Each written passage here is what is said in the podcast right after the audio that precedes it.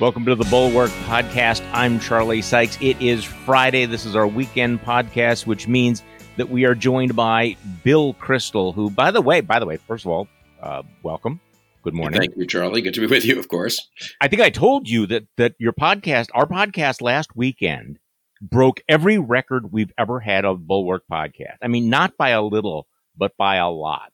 You know, so, people people need to get a life here. I don't know. I guess I guess there's no, uh, you know, some of the college footballs isn't uh, a lot of college football teams aren't playing or something. But I'm uh, that's very nice. And look, the Bulwark's done great, and uh, your podcast has done great, and your newsletter. This is obviously the last.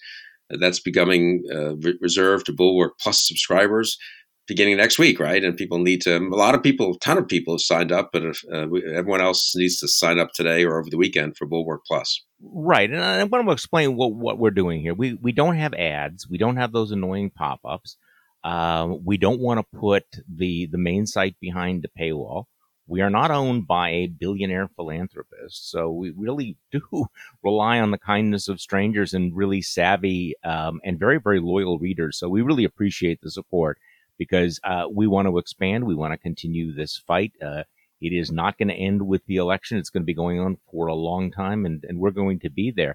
Okay, so, Bill, uh, before we talk about the state of the race, which I want to talk about, and I want to talk about uh, Ben Sasse, Breaking Bad on Donald Trump, we have to talk about what happened last night, this bizarre dueling town hall format. And in case people have already forgotten why this happened, it's because Donald Trump refused to participate in a virtual debate. So he bailed on the debate, and N B C decided to give him one hour of airtime uh, while Joe Biden had an hour and a half over on A B C. A lot of things happened, but let's start off with these two moments, which I, you know, I, I still find extraordinary. Savannah Guthrie, who came out of the box and asked some aggressive questions, asked the president of the United States, gave him a really an easy opportunity to distance himself from this bizarre, crazy QAnon conspiracy.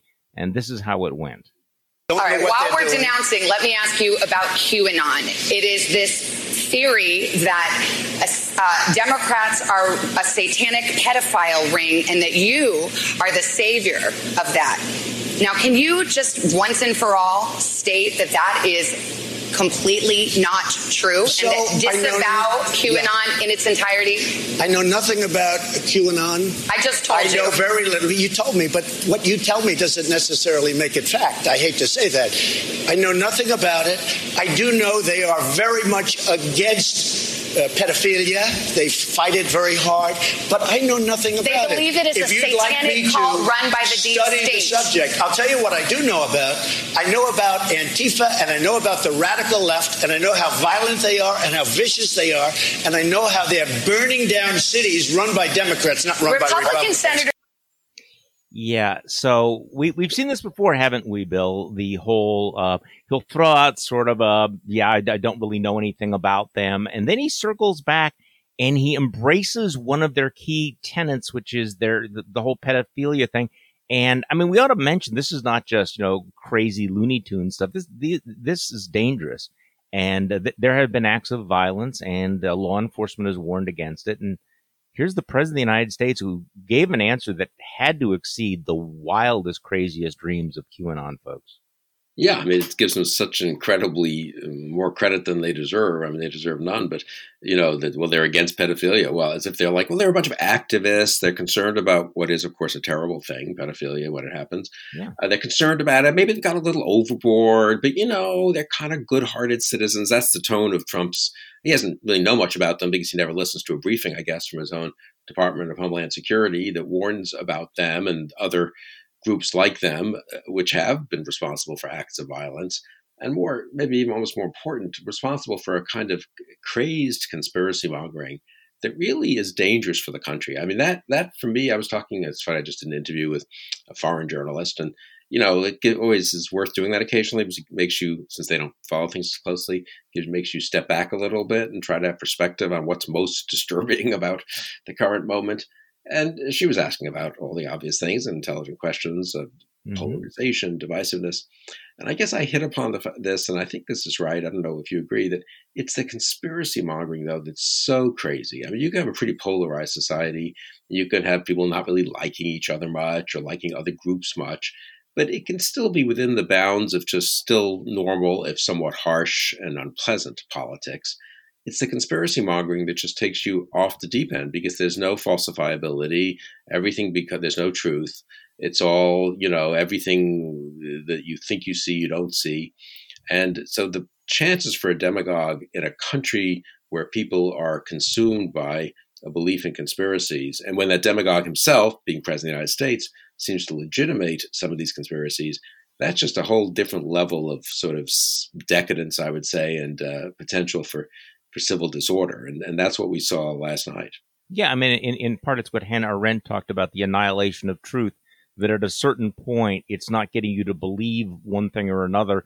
It's to make you question your critical capacity to actually know what is true. Okay, believe it or not, the QAnon section was not the worst part. So Savannah Guthrie then goes on to ask Trump about the, this retweet of this bizarre conspiracy theory about SEAL Team Six. I mean, this is one of the most uh, toxic things out there, and people are shocked that that at, at this stage of the campaign that the president would would want to be anywhere close to this. And obviously, it's annoyed the living members of SEAL Team Six. But this is how this went. Left. Just this week, you retweeted to your eighty-seven million followers a conspiracy theory that Joe Biden orchestrated to have SEAL Team Six, the Navy SEAL Team Six, killed to cover up the the fake death of Bin Laden.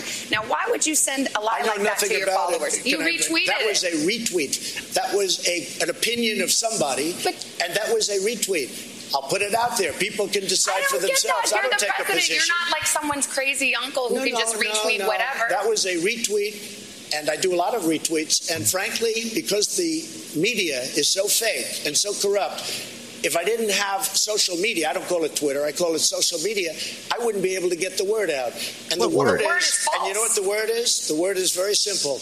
We're building our country stronger but, and better but, than it's ever been before. Wait, and wait, that's wait, what's wait. happening, and everybody knows it. Okay, wait. Okay, whoa. I mean, you know, I, Bill, I, I asked on, in my newsletter this morning, I mean, at this late date, do we really need a national debate about why it is so profoundly abnormal for the president of the United States to use his position to peddle toxic conspiracy theories? I mean, do we really need to have a discussion that, you know, about why the excuse, I'm just going to put it out there so people can make up their minds, is, is reckless and dangerous? I mean, this is, I just talk about flooding the zone. You're, spe- you're kind of speechless, and I am too. Yeah. I think it, it really does, your point that you just made a few minutes ago, though, really, that in a way Trump confirmed it. I mean, very much. It's it's trying to get beyond truth, beyond uh, Savannah Guthrie tried to say, hey, that's false, though, you know. And it's it's not as if it's cost-free to just put out there when you're president of the United States toxic and crazed conspiracy theories, because more people believe them. Some people will act on them. And minimally, it just destroys any kind of civic trust that, you know, the, I mean, think about, I mean, it's not even worth talking about, but just for thirty seconds, this would assume that, I suppose, huge numbers of people in the military down to the operator level of, you know, SEAL Team Six and all the way up through the Joint Chiefs of Staff had purposely, and the President of the United States had colluded on some insane, uh, you know, set of falsehoods and, and allowed Americans to be killed, to be killed, to cover something up. For what? For Obama and Biden, and, and, and Benghazi's related to it. I mean, it's so crazy. But it, and of course, most of Trump's uh, followers, I suppose, don't believe it literally. But what do they believe? Well, they believe that that kind of thing could be possible because, you know what, there's just a huge amount of uh, colluding and conspiracy out there. And it just obliterates any real, incidentally. I mean, so when there's real collusion, like when Rudy Giuliani, we know, has met repeatedly with someone we know is a Russian agent and may well have gotten this ludicrous Hunter Biden thing from that person. We can't have an intelligent discussion about that because it's, hey, it's all who knows and it's all craziness. And anyway, Trump's the guy who's fighting for us. So I, I do think the Hannah Arendt quote is really apt, and other comments like that. Havel, I think, goes on about this at some mm-hmm. length about, it goes on isn't fair, writes eloquently about this at some length, you know, about the obliteration of truth. It, it's too hard to persuade people sometimes of an actual lie. Uh, that's hard to stick to sometimes, but but you really can kind of destroy democratic politics, really. I don't mean to overstate this, no. but I, I think damage very badly democratic politics by this kind of, uh, uh, you know, just uh, promotion of, of of crazed conspiracy theories. It's no accident, I suppose, also that it, it trashes the American military. Of course, it trashes our intelligence agencies, you know, all these other institutions where if you paid attention to them, you would see that serious people in those institutions think Donald Trump is doing damage to them. Well, and on this particular one where, you know, the Joe Biden orchestrated the the, the killing of, of SEAL Team Six and all of this stuff. Look, uh, Donald Trump himself doesn't believe it. I don't right. think he believes it. But and, and he just sort of throws it out, just throws, you know, throwing stuff up against the wall. And I, I don't even think that he thinks that his supporters will believe it. It's just sort of like, we're just going to throw out this chaff, this confusion, and we'll move on to something else. So we just simply create this sort of, of chaos so that people will at some point be conditioned to think anything is possible. Nothing is true, but anything is possible. And that's also sort of Hannah Arendt, that moment where you have this sort of maximum disorientation. Hey, by the way, you you made the reference to the Rudy Giuliani thing. I mean, here we we're in the midst of watching a Russian disinformation campaign in real time, running through the president's personal lawyer, who is apparently using the folks at the New York Post to sort of launder all of this. And last night, the Washington Post reported that U S intelligence agencies warned the White House last year that Rudy was the target of an influence operation by Russian intelligence.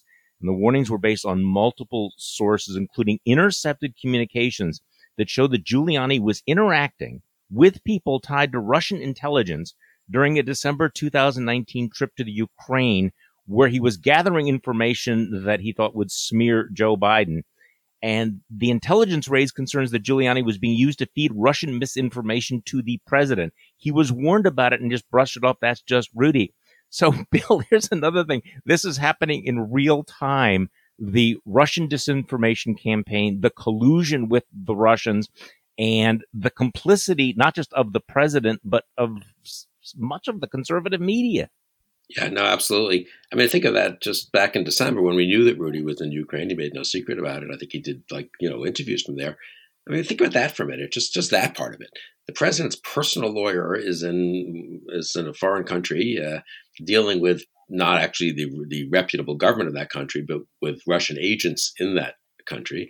Um, uh, and that we just took that, you know, well, that, no one said anything about that, really. And he comes back and he talks to the president in the White House and stuff that's just unimaginable, really, in the past, and that uh, is is now routine. And of course, now we're seeing what the sort of payoff is. I mean, it's fortunate that it's so ridiculous, the story about the laptop and so forth, that it has no, I mean, there's so many levels of ridiculousness to it. Like, Biden actually didn't help the person whom he was supposed to have helped. He wanted to get rid of the corrupt yeah. prosecutor, Vice President Biden, whatever, Hunter Biden's, you know, slightly, you know, unseemly mm-hmm. uh, uh, salary or, or compensation was for being part of some uh, company over there. It had no effect on U S policy. But anyway, now we have this, uh, I take it, fake laptop, you know, with that the Giuliani's discovered from some, you know, mall in Delaware. I mean, it's really unbelievable. And, uh, I mean, you think about the old conspiracies, and this is, it is a new level, though, and it's bad. I mean, we shouldn't minimize it. And the idea that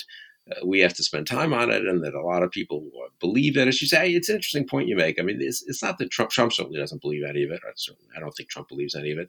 He doesn't really think his supporters believe most of it. Right. But it does, it does throw an incredible amount of chaff in the air and make it hard to know what's what and what's true. It certainly helps Trump get away with things. So, so you know, everything's just an allegation. And when someone says, wait a second, Mister President, that's not correct what you've just said. Well, what about the problem of Russian disinformation? That's a serious problem. Nah, that's all just charges and countercharges and so forth. So it fits in very much with the demagogue's playbook to have this kind of uh, well, confusion and chaos. But also it's rewriting the rules. And I'm, I'm continually amazed by the willingness of folks to set themselves on fire, their reputations on fire on, on behalf of this guy. But, but there was once a time where if you were a journalist and you speculated that Bill, uh, Bill Kristol, for example, had murdered children on his last trip to Ireland or something like that, and this turned out to be completely untrue, that your career would be over, that that would be a disqualifying Uh, career ending thing, because, you know, Why would you put out something that was so clearly defamatory? And now it feels like it's almost routine coming from the president of the United States that he suggests that Joe Scarborough murdered somebody, that Joe Biden murdered somebody, the Hillary murdered people thing, you know, you know, became sort of like, you know, same old, same old. And yet, you know, nobody's, you know, you know, that, that whole mechanism of complete disgrace is gone. And, and I think that's one of the accomplishments. It's going to be one of the legacies of Donald Trump. No, that's very well said. And I would add one point. I mean, I, I used to not quite believe this, but I've really come around on this. Uh, our colleague, our friend Elizabeth Newman, who uh, served as Assistant Secretary for Counterterrorism in, in the Homeland Security Department for President Trump, uh, voted for Trump in twenty sixteen, reluctantly, but uh, and has now obviously come joined us at Republican Voters Against Trump and done some very eloquent uh, videos and interviews about why she just can't continue to support him. One of her points is that their studies, and they followed this obviously at the Department of Homeland Security, is that the uh, people out there do get encouraged to take matters into their own hands, to consider violent acts by a president who routinely ascribes murder uh, yeah. and other violent acts to his opponents. I used to think, well, that's probably a step too far. I mean, Trump's confusing everyone, but is he really inciting genuine violence? But now we've had the plot against Governor Whitmer and studies that I've discussed with Elizabeth that really do show, look, it's a huge country. And unfortunately, there's some pretty unstable and angry people out there. And once the president says my opponents are engaged in murder, well, what's the right answer? And, and the system isn't doing anything about it. And the Justice Department and C I A are covering it up. What's the right, what's a citizen to do? And so you can see how people do get, and they're responsible for their own actions, but you can see how they get induced to think, well, maybe we need to take things into our own hands. So I think this rise of white supremacist violence is related, you know, to what Trump has been sure. saying. Well, and it's not theoretical, as you point out. In fact, we actually have those guys uh, who were talking about kidnapping and possibly murdering Gretchen Whitmer, the governor of Michigan. We know this. We know that people who have been uh, infected with the QAnon conspiracy have gone out and committed crimes, have shot and killed people. This is happening in real time. So, you know, when we're throwing out all of this chaff, why do why do you throw out? Why does someone throw out chaff? Because they're trying to distract you from something else. So, uh, the, you know, it, that's my question at the moment, that we're we're sort of following that, which I think is legitimate. I mean, following that particular squirrel. But yesterday, the United States surpassed sixty-four thousand new coronavirus infections for the very first time since late July. We are still seeing one thousand Americans dying, while the president is out essentially proclaiming nothing to worry about. Uh, there's a cure. Uh, people are not dying from all of this, uh, continuing to d- downplay The, the need for social distancing and, and masks. I mean, that is a huge story. We are going into what might be a, a third peak. And you mentioned um, Republican Voters Against Trump and what uh, Elizabeth Newman said. Do you remember when Miles Taylor, who was also a top official in the Department of Homeland Security, cut a video for, for R V A T in which he talked about a moment in which the president was threatening to withhold emergency aid from California because because he didn't like their politics, because they didn't support him. Well, just yesterday, the administration denied California's request for uh, a disaster declaration for these massive wildfires. So what Miles Taylor said the president was threatening to do actually happened yesterday, and that it's barely registering. Yeah, it's amazing. I mean, I remember when I was in government, I don't think it's changed much. These disaster declarations were pretty routine. Yeah. The governor asked for them to deal with, a, you know, a real natural disaster, hurricane, wildfires, et cetera. Uh, and the fact that the administration is denying it is pretty astonishing. He, he doesn't think he'll carry California. And I guess he thinks he can posture as kind of a tough guy, not giving any, wasting any money on those blue states, you know, and those feckless citizens who I guess have uh, uh, asked for it by having these terrible wildfires. So no, that's that's really, uh, you're right. I mean, it, everything, uh, everything everyone who's serving the administration has warned about turned out to be true, and it's a little worse than even we thought. I, I keep coming back to that. I've talked to now many people who've left the administration over the three and a half years, um, and obviously what they say in private is different from what they say in public. I, I mean, obviously, I, I don't know why it's obvious they should say it in public, but anyway, it is different.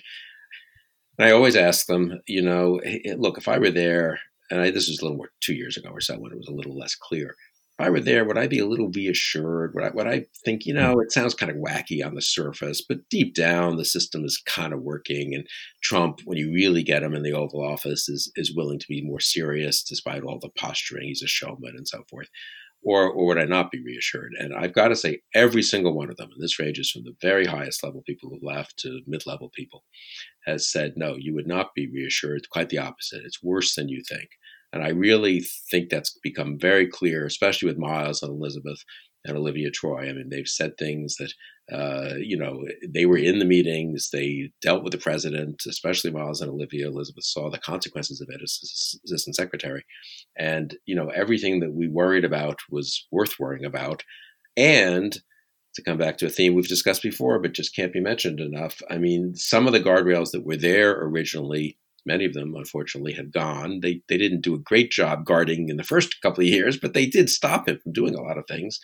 Uh, they're mostly gone. He's now got compliant uh, operatives and sycophants in key places. It's getting worse. A second term would be much, much, much worse.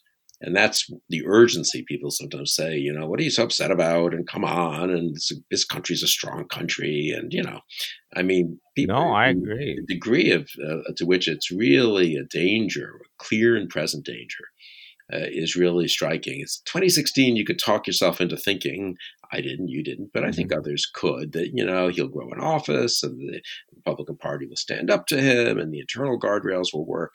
You can't believe that about a second term of Donald Trump. Well, a second term, uh, I think he's would be very likely to fire the F B I director and look for an attorney general who's even more compliant than right. Bill Barr. I mean, think about that for a moment. You know, all of the adults are gone. Okay, so speaking about adults, let's talk about Ben Sasse for a minute. Okay, the Nebraska Senator Ben Sasse, who was uh, a very strong Trump critic up until uh, last year when he had to make a choice. Uh, he was running for re-election. He didn't want a primary. And so he, he whatever the deal he cut with uh, with Donald Trump, he got the endorsement from Donald Trump. And from September of two thousand nineteen till now, he's maintained almost complete radio silence. And, and, and now there's this report about Uh, his his, uh, his comments in a call to constituents, and I'll read some of what he said here. The debate is not going to be, Ben Sasse, why were you so mean to Donald Trump? It's going to be, what the heck were any of us thinking that selling a T V-obsessed, narcissistic individual to the American people was a good idea? We're staring down the barrel of a blue tsunami. The way, and then he goes on, the way he kisses dictators' butts. I mean, the way he ignores the Uyghurs are literal concentration camps in China. Right now, he hasn't lifted a finger on behalf of the Hong Kongers. The United States now regularly sells out our allies under his leadership. The way he treats women, spends like a drunken sailor. The ways I've criticized President Obama for that kind of spending, I've criticized President Trump for as well. He mocks evangelicals behind closed doors. His family has treated the presidency like a business opportunity. He's flirted with white supremacists. So, so now Ben Sasse tells us. Bill Kristol, thoughts? Ne- nevertheless, he supports him for re-election. Yeah. I mean, I don't give people much credit. If, yeah, for me, years. That's the core line. You know, people can have all kinds of, they don't have to have been for impeachment. They could think somehow it was better not to remove a president who'd been elected the, in, a, in a re-election year. They can make a lot of other judgments on particular things where I had strong views, but they had slightly different interpretations of things. Maybe they were doing some good by keeping good relations, even with the White House. At the end of the day, though, either you think you should be reelected or you don't. And if you're a public official, you have some obligation to share your views on that. And almost all of them have. And Ben Sasse is, I believe, uh, for re-elect- the reelection of Donald Trump. And, you know, so you can say whatever you want on some call with donors or constituents, and you can try to position yourself for twenty twenty-four as the guy who kind of went along with Trump, but ultimately really couldn't put up with it. And he'll get credit. That's the lane he's trying to fill. Others are fulfilling their other lanes in the post-Trump Republican Party. But it, for me, if you're for the reelection, I mean, I I don't have much much regard much regard for that. So there's a lot of speculation about whether Sasse himself was responsible for this leak, that he's kind of trying to position himself for the post-Trump era and figuring that he's got to do it now. He can't wait until afterwards.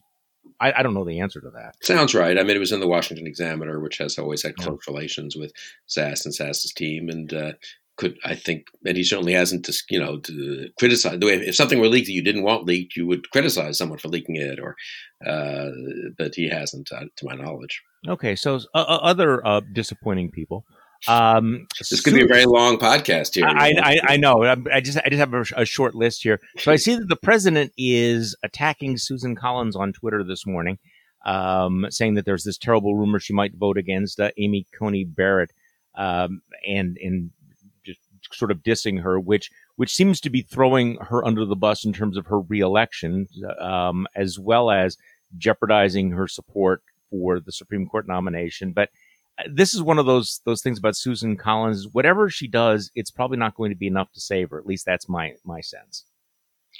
Yeah, it looks that way. And I mean, I, th- I think the Republican senators are in a, you know, they're they will lose some Trump supporters if they now turn against Trump. But right. They're not going to win over people who think, as I do, frankly, that, you know what, it's we need to have, uh, just as we needed a Democratic House in twenty eighteen, and uh, we did, I think, to at least begin to check Trump, and they're, they're, they did do some good in that, I think. Uh, we probably now turns out we need a Democratic Senate to at least clear out the notion that you can get away with this kind of behavior and be rewarded for it. And so I'm worried about, you know, Biden in a Democratic Senate. I have a lot of friends who are saying, oh, we got to keep the Senate because mm-hmm. Biden will go crazy. The good news is, and I, let me let me segue into this point, which I think yeah. has been not made enough, frankly. Um, A, I mean, if there's a Democratic Senate, it'll be fifty-one or fifty-two or fifty-three Democrats, which will include John Hickenlooper and, you know, uh, and Joe Manchin, Colorado, Bennett and Manchin. I mean, many people who are not going to go along with socialism or with the crazy, the craziest ideas of the left. Quite the contrary. What's amazing to me is our system has gotten so polarized, though, that there are businessmen and Republican donors, you and I know. In the old to- to- olden times, they would have, somewhat opportunistically, but still, uh, decided, you know what, Democrats probably going to win the Senate. I'd sort of like to have some influence maybe on some of these pieces of legislation. I think I could help make a, let's say, a liberal tax plan better. There's a kind of intelligent version, you might say, less harmful version of a, a, a tax hike on the wealthy. And then there, you know, are versions that would do damage to economic growth. And so, you know what, I'd like to be able to pick up the phone and talk to John Hickenlooper about that, or Chris Coons, or, you know, many others. And so I'm going to, or, you know, let's help Bullock in Montana. He was a pretty conservative governor of that state as a Democrat. And that way we can have a better Democratic Party controlling the Senate. We're so polarized that the donors I've talked to don't even think that way. Mitch McConnell calls and they write another check to, you know, we got to keep a Republican Senate. It's so silly and short-sighted, in my opinion. I, I really, and it's so contrary to the traditions of American politics. The traditional criticism of American politics, remember, is that all these businessmen play both sides of the aisle and they just, you know, make sure that they're okay and they don't care about ideas. It's really the opposite now. They've be, everyone's become such an ideological uh, and polarized, uh, you know, participant that you don't have some of the normal checks. So I honestly, I think the Democratic Party, much to my relief, is not as far left as people feared it might be, as we all feared it might be six months ago. Biden deserves a lot of credit for that. Some of these challengers winning would be helpful, you know, in moderate states. Obviously, if you're going to be the Democratic senator from Montana or Iowa or Georgia, you're not going to be exactly like a Democratic senator from Massachusetts. Uh, um, or, or, you know, other states like that. So it, it, uh, but, but the system is not working in the sense that people just aren't, uh, I don't know, the polarization is, it, it has really now, we're now paying a very bad price for it. The good news is I think the Democratic Party, some of these moderates are going to win, and that will actually help balance out, I think, some of the, you know, left-wing forces in the Democratic Party. No, that, that's right. I mean, there are there are a number. I mean, Kyrsten Sinema is, I think, a surprised a number of people how moderate she is. I, the reason I agree with this, this point about the, you know, the kind of the burn it all down is when you think through all of the off ramps that all of the Republican senators had for, for Trump and, and how many of them they, they passed up. I mean, I, this is an old theme at this point, but I, you know, I was reading through a lot of these reports about uh, these, these stories about how Republican senators finally um, are distancing themselves from Trump, or now it's okay to, to diss him. There's almost no evidence that, with the exception of Sasse, that they're really doing that. They're, they they can't. It is just too late for them to do it because they have swallowed so much. They they provide no check on him whatsoever. They have gone along with one policy after another. So, you know, at, at some point you have to break this. You have to break that pattern. You have to raise the cost of this. Um, if we're ever going to move past Trumpism, you cannot reward the people who rationalized it or fell silent, or even destroyed the institution of the Senate's role. And I think that's, again, and I've talked about this before, probably one of the most shocking things is United States senators essentially uh, surrendering the, the prerogatives and the power and the role of the Senate, of Congress itself, to check this, this president, because they could have stood up at least for just certain institutional jealousy, institutional pride, and yet they haven't. So Mitch McConnell has done a lot of things, but he's also presided over the decline of the U S. Senate and where the Congress itself is a co-equal branch of government. No, absolutely. It's funny. I did this. I think I mentioned earlier an interview with a, a foreign journalist who happened to be from, from the Czech Republic, from Prague. I participated in a mm-hmm. conference there, and she wanted to follow up with some questions. Participated by Zoom. Unfortunately, I would have loved to have mm. I haven't been in Prague in yeah. twenty-five years. It would have been great to visit. But and that's why I originally thought, hey, great, a conference in Prague. They've invited me. And of course, like everything else in the last six, eight months, it's, uh, it's it was a pleasant Zoom experience from my desk here in, in Northern Virginia. But Um, you know, we were talking about it, and she we were talking about Havel a little bit, who had been the inspiration of this particular conference.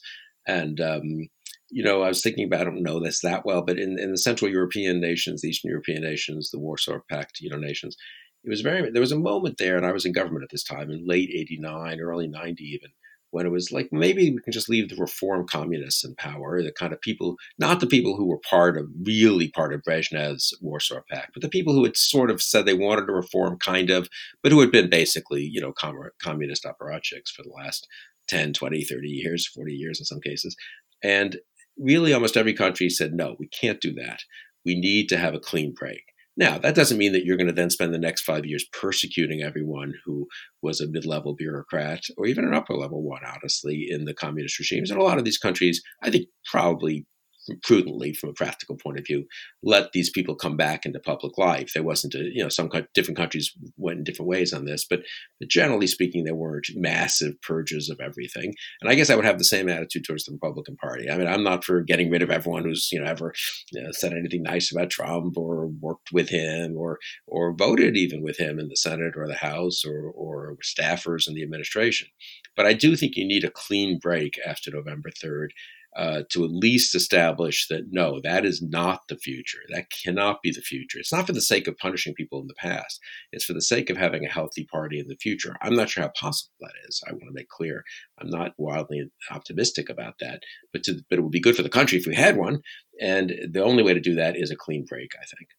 Well, let's talk about uh, November third. Uh, we are uh, eighteen days away, which, as I mentioned to Kim Whaley in the podcast yesterday, is kind of a misnomer because today is Election Day. You know, yesterday's Election Day, tomorrow is Election Day, the way things are going right now. But give me your sense of the state of play right now. I'm looking at the five, uh, uh, five thirty-eight. Is it five? I'm, I'm, you know, I'm, I'm having one of my Alzheimer's moments. Is it five twenty-eight? five thirty-eight. Yeah, that's five thirty-eight. Okay, okay. five thirty-eight. I have too many numbers that are in yeah, front of right. me. But the five thirty-eight average, which gives Biden an eighty-seven percent chance to win, the Real Clear Politics average. He is up uh, between nine and ten points. Um, there's, you know, people are expecting that the race will tighten, but it hasn't happened so far. Um, historically, um, Biden's lead has been incredibly stable, and it's much bigger than Hillary's, much more stable than Hillary's four years ago. But so give me your, your gut sense of where we are at, you know, about two weeks out from the, the deadline here. Yeah, you're right. The election's going on, and the turnout is, is crazy. I was Susan and I went to vote. Uh, we we got our absentee ballot. We thought, given the Postal Service issues, we'll just drop it in the box at the local government center, which is just a couple of miles away here in Northern Virginia. We drove over yesterday afternoon to do that. It was so backed up. And this is, again, mostly not even – some people are actually voting there, you know what I mean, filling yeah. out the ballot. But a lot of people just wanted to drop something off. Uh, it was so backed up, you couldn't park in the parking lot. We figured we'll come back in a couple of days. You know, I think yesterday may have been the first or second day. So there was, you know, people pent up demand, so to speak. The turnout is off the charts, which is good, which is healthy for the country. And people complain about lack of lack of civic participation. I think with the one word you use that's most important in sort of interpreting where we are is stable. You know, it'd be one thing if we had a race that was bouncing around.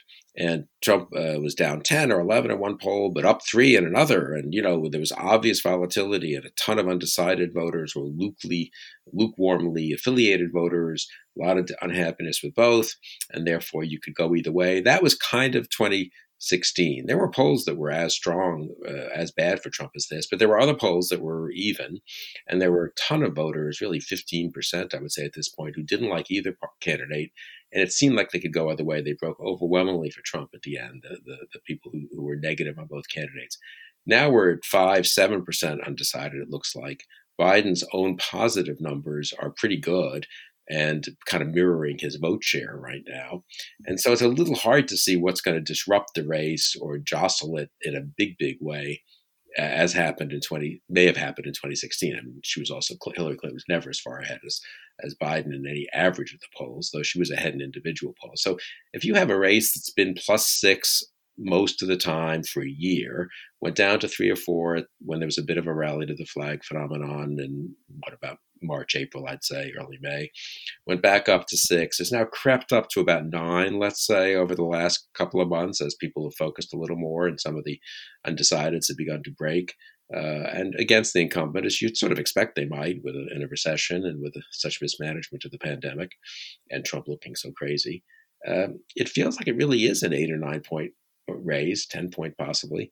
And little hard, you can see some reversion back, you know, a point or two for Trump near the end, but three, four, but not seven or eight. So I, it feels like it's pretty good for Biden.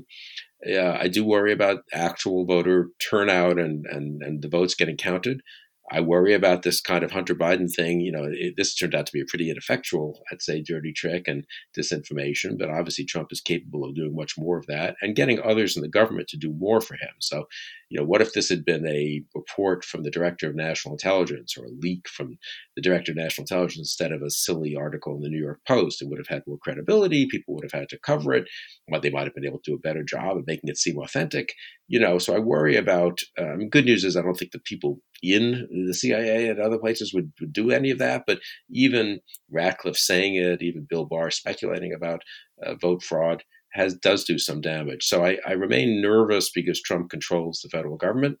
I remain nervous because uh, the Republican Party is basically all it's doing that I can see in most states is bringing lawsuits to try to make it harder for people to vote. And all that Republican governors are doing is putting into place policies to try to make it harder for people to vote. It's pretty unbelievable to have one of your two major parties basically dedicated to to, to suppressing the vote here in the last three weeks. But that seems to be what the Republicans it, are all about. And it's remarkably unsubtle. And, and this is something that, that Kim Whaley and I talked about yesterday.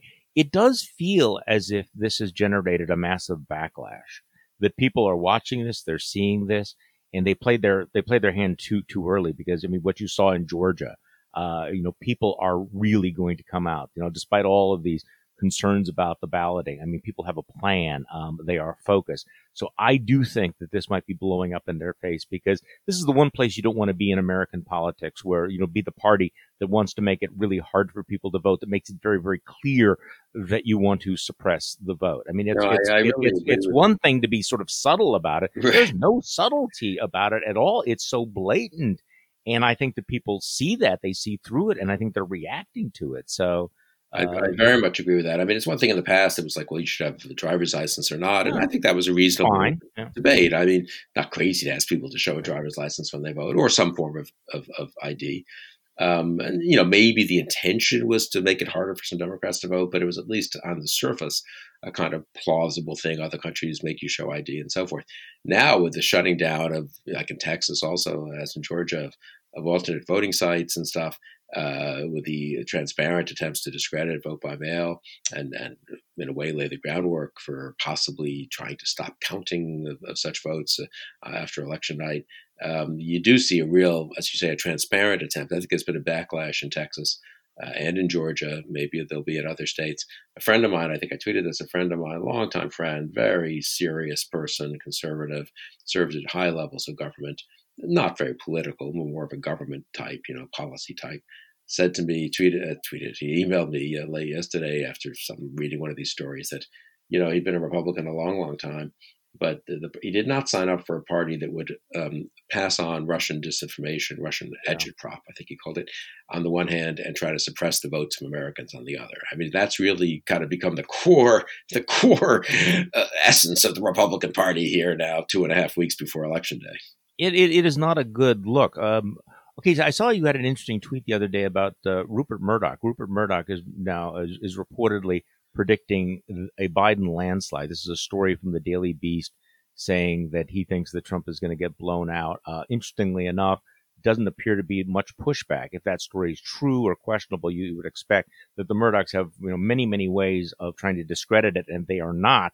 But here you have somebody, if if, if Rupert Murdoch thinks that Trump is going, that's interesting, but it doesn't appear to have affected the editorial policy of a newspaper he owns, the New York Post, which is, in fact, um, you know, turning itself into a into a clearinghouse for for Russian ad, agitprops. So give, give me your thoughts on, on, on Rupert Murdoch realizing um, that uh, tr- Trump is is on the way out.